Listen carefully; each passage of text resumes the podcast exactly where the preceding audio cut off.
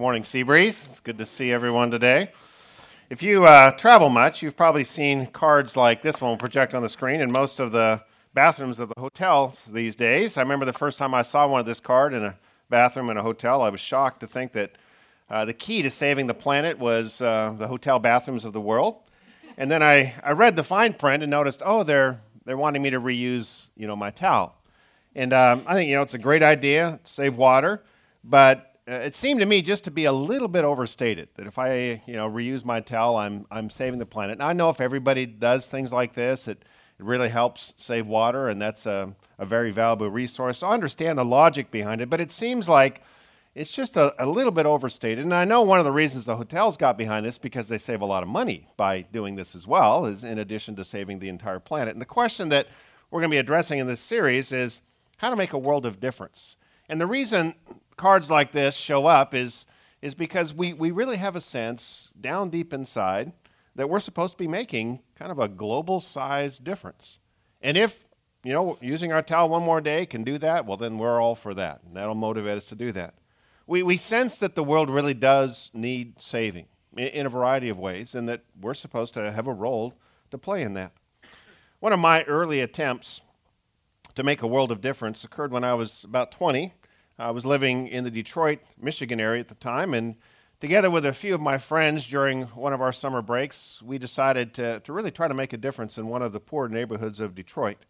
So we offered to do some yard work and some odd jobs for some of the elderly folks in this particular neighborhood, and uh, we started doing this work, and it was well received. And I remember one day, one of the men that we were helping asked me, um, said he didn't have any food, he was hungry, and he asked me for, for $20 uh, he wanted to go buy some food. And so, you know, back then, $20 was a lot of money to me, but I went ahead and gave him $20 because, well, we're trying to make a difference.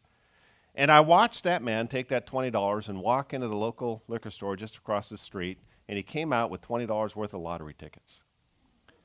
And at that point, I discovered that saving the world was just a little more complicated than I thought it was. I mean, I, I, was glad that I gave him the money, and I've given money to help people who are hungry before, but I, I discovered at that point that it, it's a complicated set of problems that we have in this world.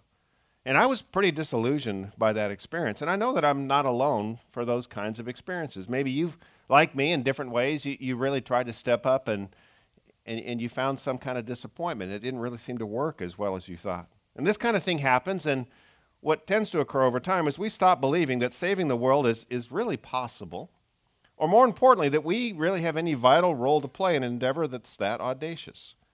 So making a world of difference is kind of pushed to the back and, and maybe relegated to the realm of, of fantasy. A nice idea, something that we know should be done, and we applaud you know, wealthy people and celebrities and governments who are doing things in the world that look like it's going to make a world of difference. But we settle for just living small, comfortable lives. Now, some of you may have noticed uh, the artwork that's being used for this message series is based on one of the most popular video games of all time. The name of this game is Minecraft, and it has over 100 million registered users playing this game. In fact, it's so popular that about a year and a half ago, Microsoft bought this game for $2.5 billion. That's how popular this game is.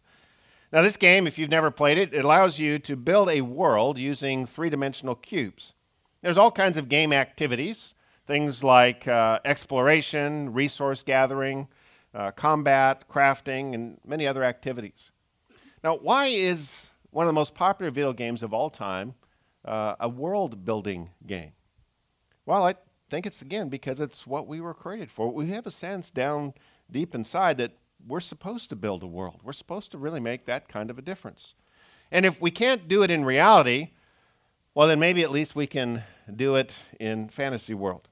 But what I'm saying in this series is that we don't have to settle for the fantasy world of video games or for overhyping the water that we save by reusing a towel. We, we can play a significant role in saving this world. Now, our guide for this series is the book of Jonah. It's a small little four chapter book in the Old Testament portion of the Bible. It's about a man that God used to save a city of around 200,000 people, about the size of Huntington Beach. And like most people, Jonah had settled for a comfortable life. He was not concerned about the world beyond him. He was just pretty much concerned about himself and the people that were close to him. Now, Jonah, if you've read the book or you've recognized the name, you probably recognize it for the fish story that's attached to uh, the Jonah story. Jonah is swallowed by a great fish, we are told, most likely a whale, and he spends three days in the belly of that fish before it spits him out onto dry land. Now, fish stories, of course, as a category of stories, are known for their exaggeration. Whenever someone goes on a fishing trip and they come back, they usually describe the size of the fish and different things. And, and you kind of understand that they're, they're exaggerating, you know, what the size of the fish was that they caught or what the experience was or how long the fish was on the line. So fish stories are, are known for exaggeration, not accuracy. So they're, they're always met with a degree of skepticism. But as fish stories go, this one is a doozy. I mean, just imagine the first time Jonah tells this story. You can just see the eyes rolling. People saying, There's no way that can happen. Eh, eh, we, we read that story and we think that that's just impossible. I mean, that's the kind of stuff that cartoons, that, that stuff happens to Pinocchio. It doesn't happen to real people. This, isn't, this can't be a real story. And one of the problems that you have with this story is that no one saw this amazing event. I mean, we'll read the first chapter of this book in a little while, and you'll notice, well, the sailors were there, and they, they could verify, they could corroborate the fact that they threw Jonah into the ocean in the middle of a storm, and they were far from land, and so there was probably no way he could have survived. And well, here he is, so somehow he was saved. But no one saw the fish, the whale, swallow Jonah, and no one was inside that fish for three days, and Jonah alive in there to, to verify it. So all we really have, it appears to be, is a story, a fish story, a story that's hard to believe. But then, 900 years after this event occurs, someone steps forward and says, I saw it. And that someone is Jesus Christ. Here's what he says in Matthew 12, verse 40.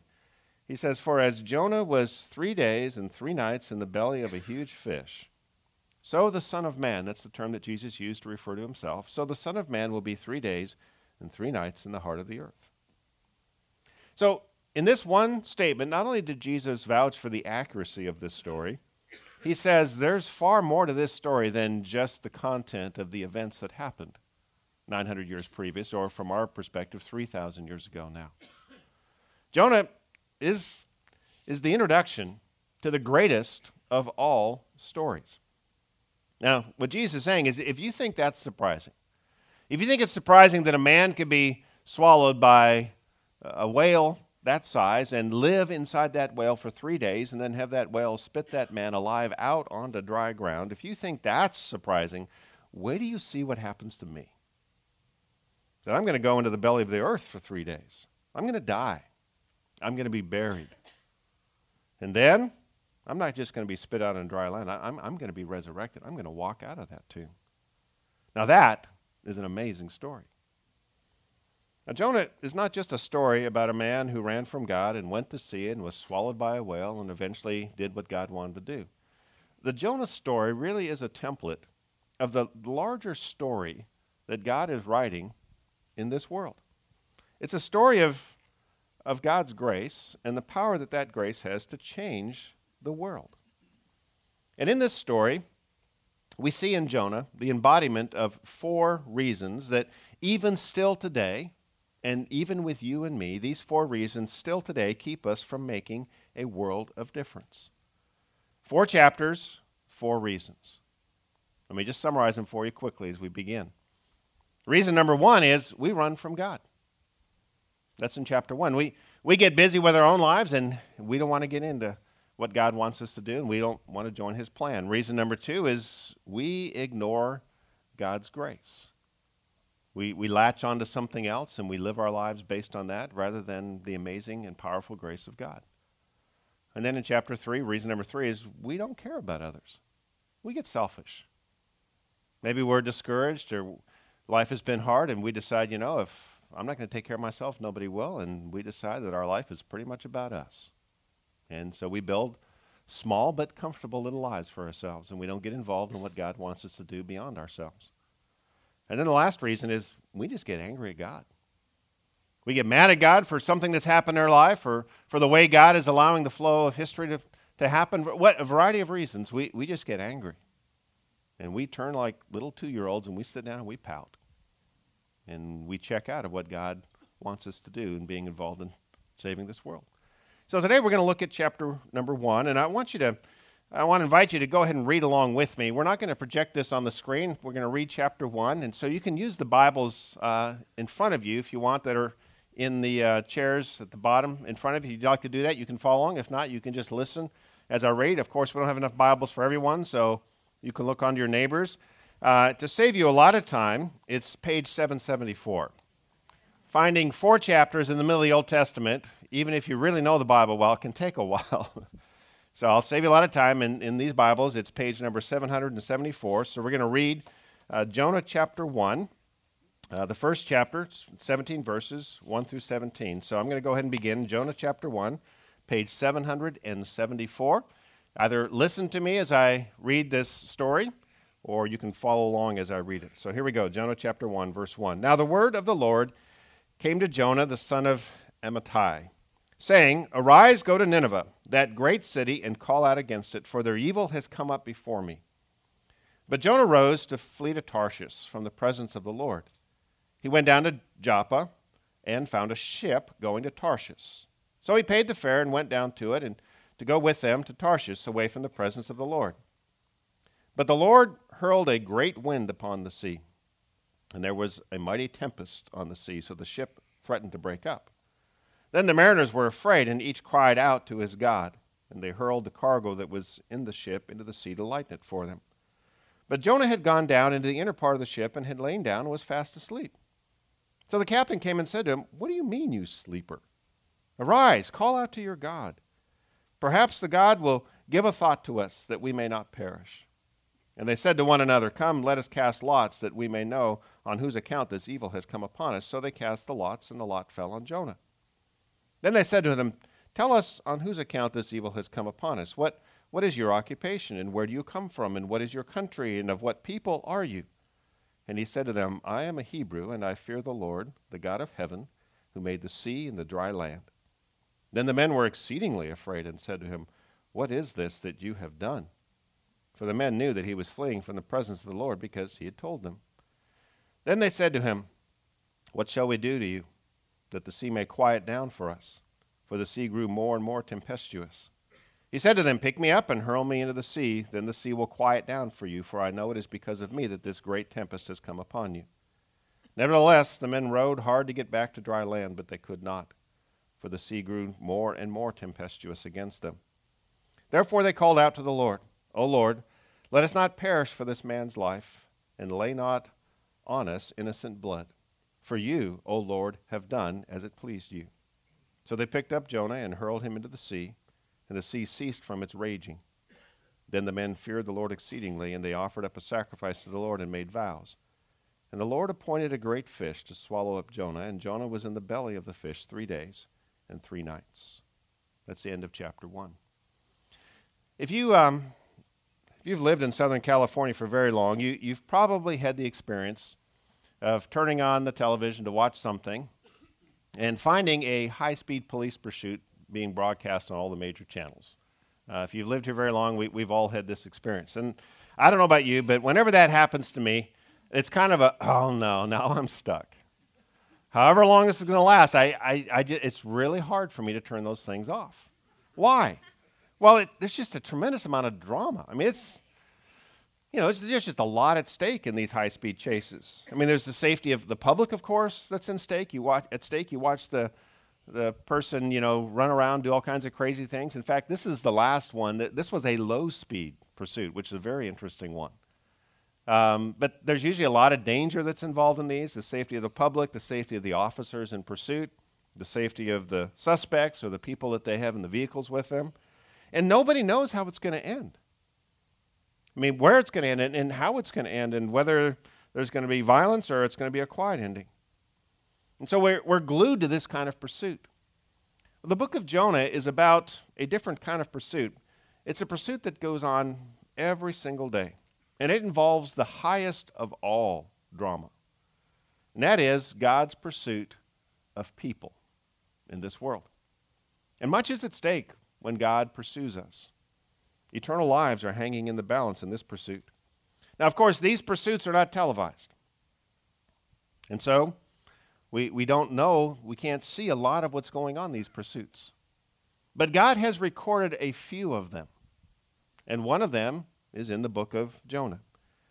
Now, the pursuer, or the pursuit rather, is either of us individually or of the people around us, or as it is in the case of Jonah, both. God is pursuing Jonah, and through Jonah, he's pursuing the sailors on that ship, and then he's pursuing the entire city of Nineveh, as we'll read later. Now, every pursuit is unique, but they all go through three stages. I want to identify the three stages that we see in chapter 1. And what we're seeing in this story is, is God kind of peeling back the curtain and showing us what's going on in these pursuits. Stage number one is this God disrupts. God does something to disrupt the life of the person he is pursuing. Police chases always begin when the driver sees the lights go on behind them. Now, again, I'm, I'm, imagining that many of us in this room have had that experience. And whenever you, you look in your rearview mirror, you hear the siren, you notice that the lights are on behind you, no one responds with, Oh, that's great. this is exactly what I had planned today. You know, I was wanting to, to, to, talk with a police officer. Now I don't have to go to the police station. They're coming to me right here. I'll, it's service with a smile, and, and I'll, I'll just pull over and we'll have the conversation I've been wanting. Nobody does that. Every time that happens, it's, No what did I do? What's going on? The lights are a disruption to whatever you were planning to do. Now, most people, of course, pull over when the police turn the lights on, but a few take off, and when they do, well, then the pursuit is on.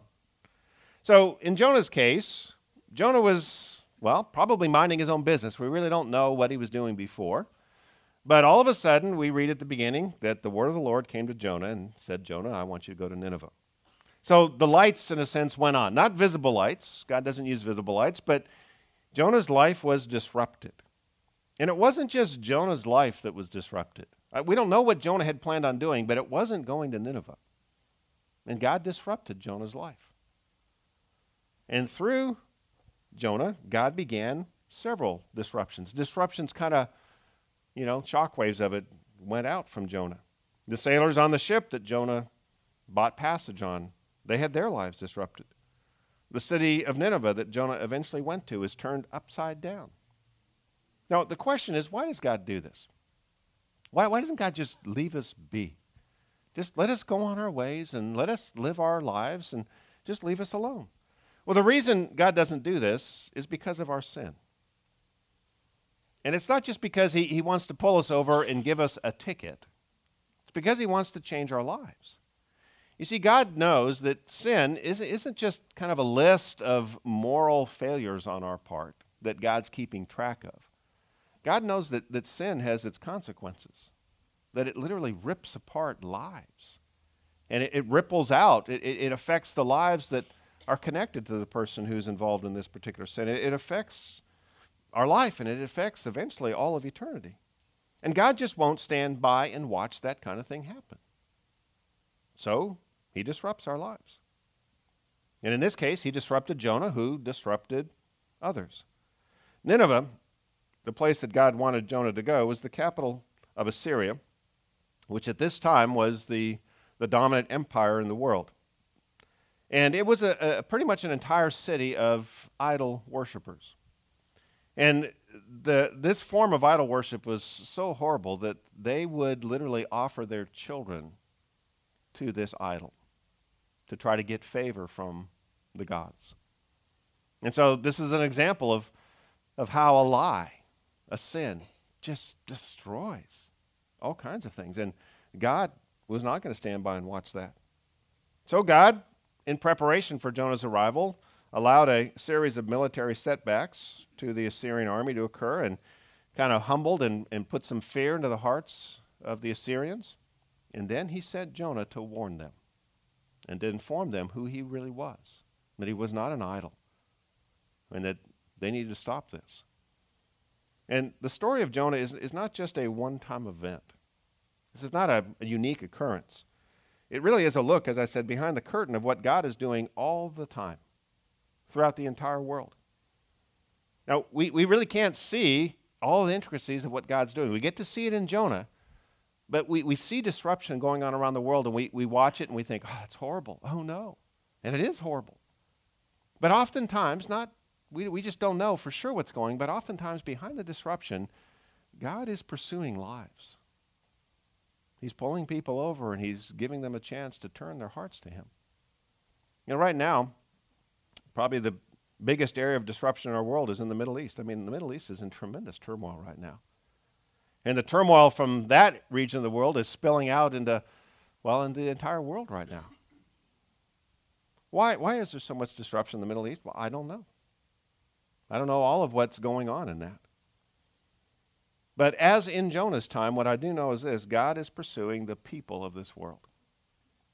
And there's some interesting things that are happening in the Middle East right now that will is not, not reported in your local news or the national news. I mean, right now, there, there's an organization that tries to get Bibles into countries that where Bibles not allowed, and and there is a tremendous. They report that there is a tremendous hunger and appetite right now for Bibles in two major portions of the world: in Syria and in Palestine. They they cannot get enough Bibles in there. People want to read Bibles, and you know that the the the nation in the world where the Christian faith is growing faster than any other nation in the world. You know where that nation is? Iran.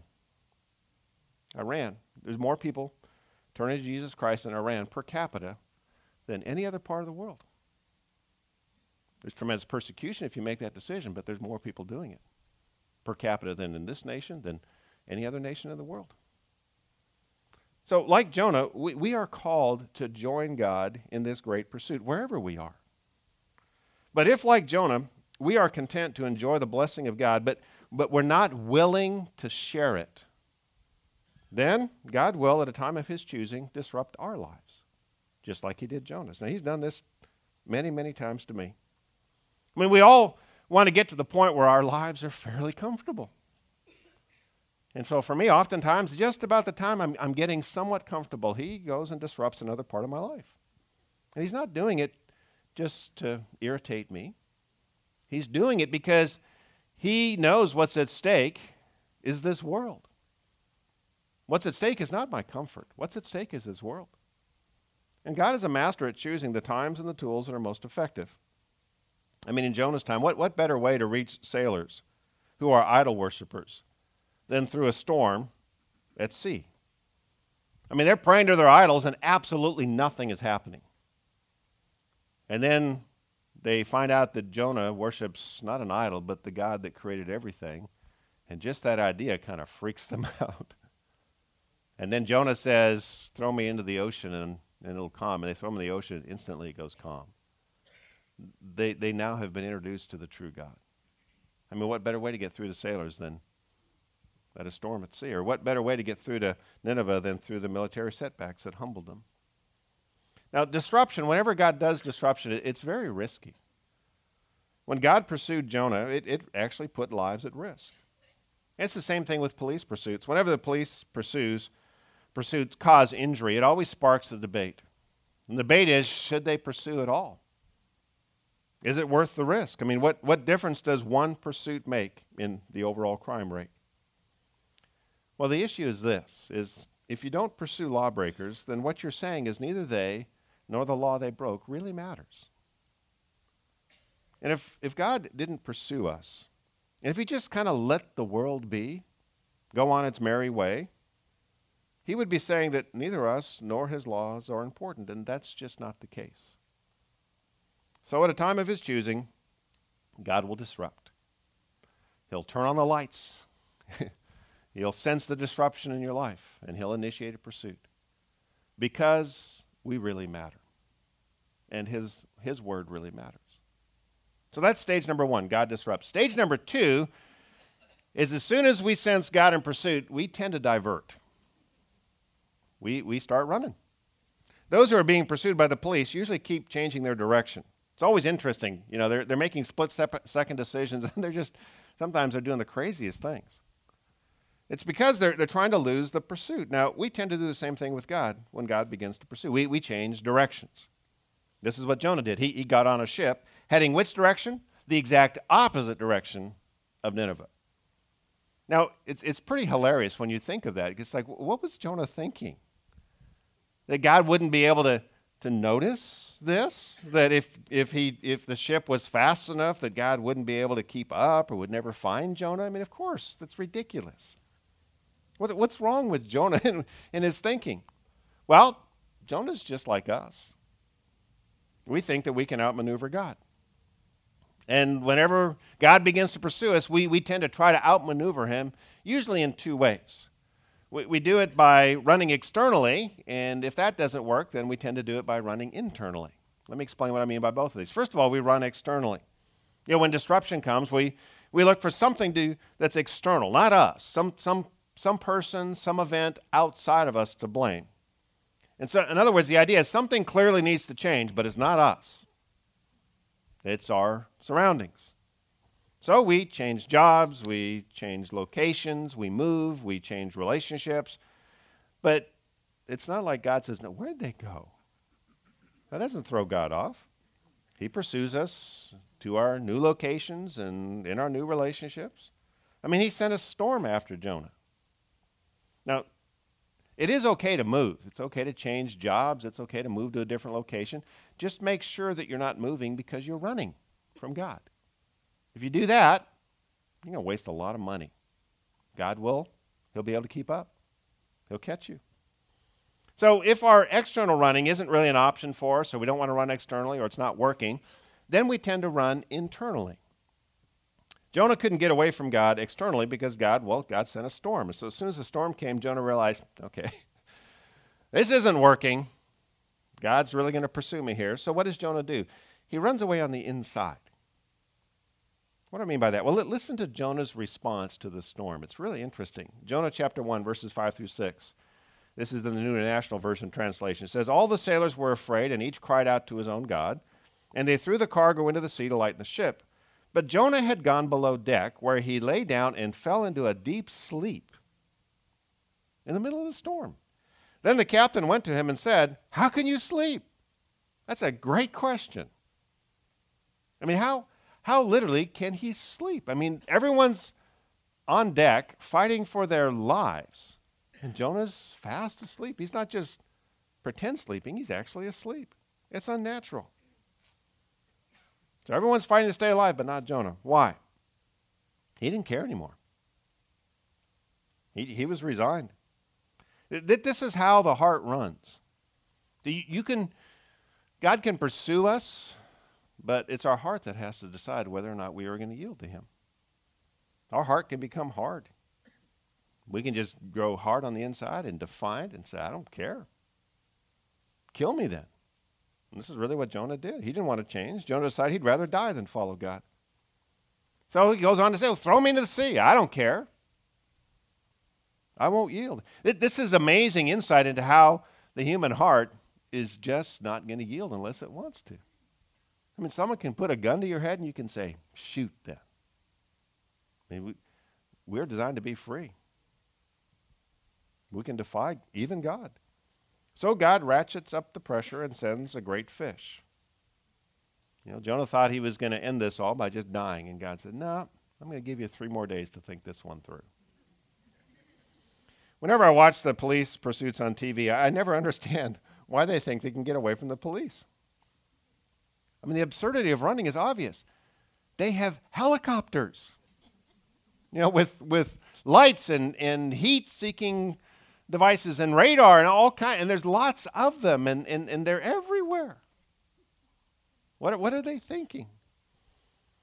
But I actually met a guy and was friends with a guy for a while. He was actually part of Seabreeze. That was part of one of the, the more infamous chases here in Orange County on a motorcycle.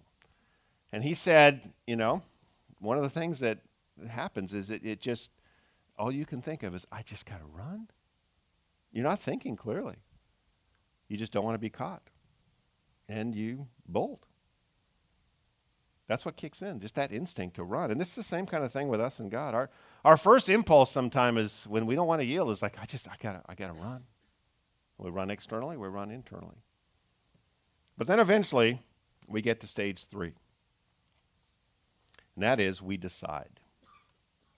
God catches us, and then we have to decide. Police pursuits always end when the suspect is taken into custody. This is a picture of a local police pursuit that I absolutely love. There's evidence of they had a lot of fun for just a few seconds, and I hope they enjoyed the donuts that they were doing in that car because life now is going to be real different for these four. So eventually the suspects are taken into custody. They're handcuffed. But the thing about the way God pursues is this the, the human heart, the way God's designed it, is it cannot be handcuffed. As I said, I mean, it can just say, well, then kill me. I'm not going to yield. So the human heart can't be handcuffed. On that ship and in that fish, Jonah's heart was free. He could do whatever he wanted to do. So the goal of God's pursuit is always to force a clear decision, but not an outcome. God will never handcuff us and say, Now you're a follower of me. That's not the kind of followers that God wants. That's not really following. Following is a, a free choice where we yield our heart to Him and we accept the forgiveness that's offered through His Son, Jesus Christ, and we begin to do life His way. That, that's a free decision. So, whenever God pursues us, He will bring us to the point where we will either clearly turn our backs on Him or we will bow our hearts to Him. He'll get us into that moment where we, we will have to just say, no, and we leave. Or we will yield and we'll say yes. But the choice is ours. God doesn't use handcuffs.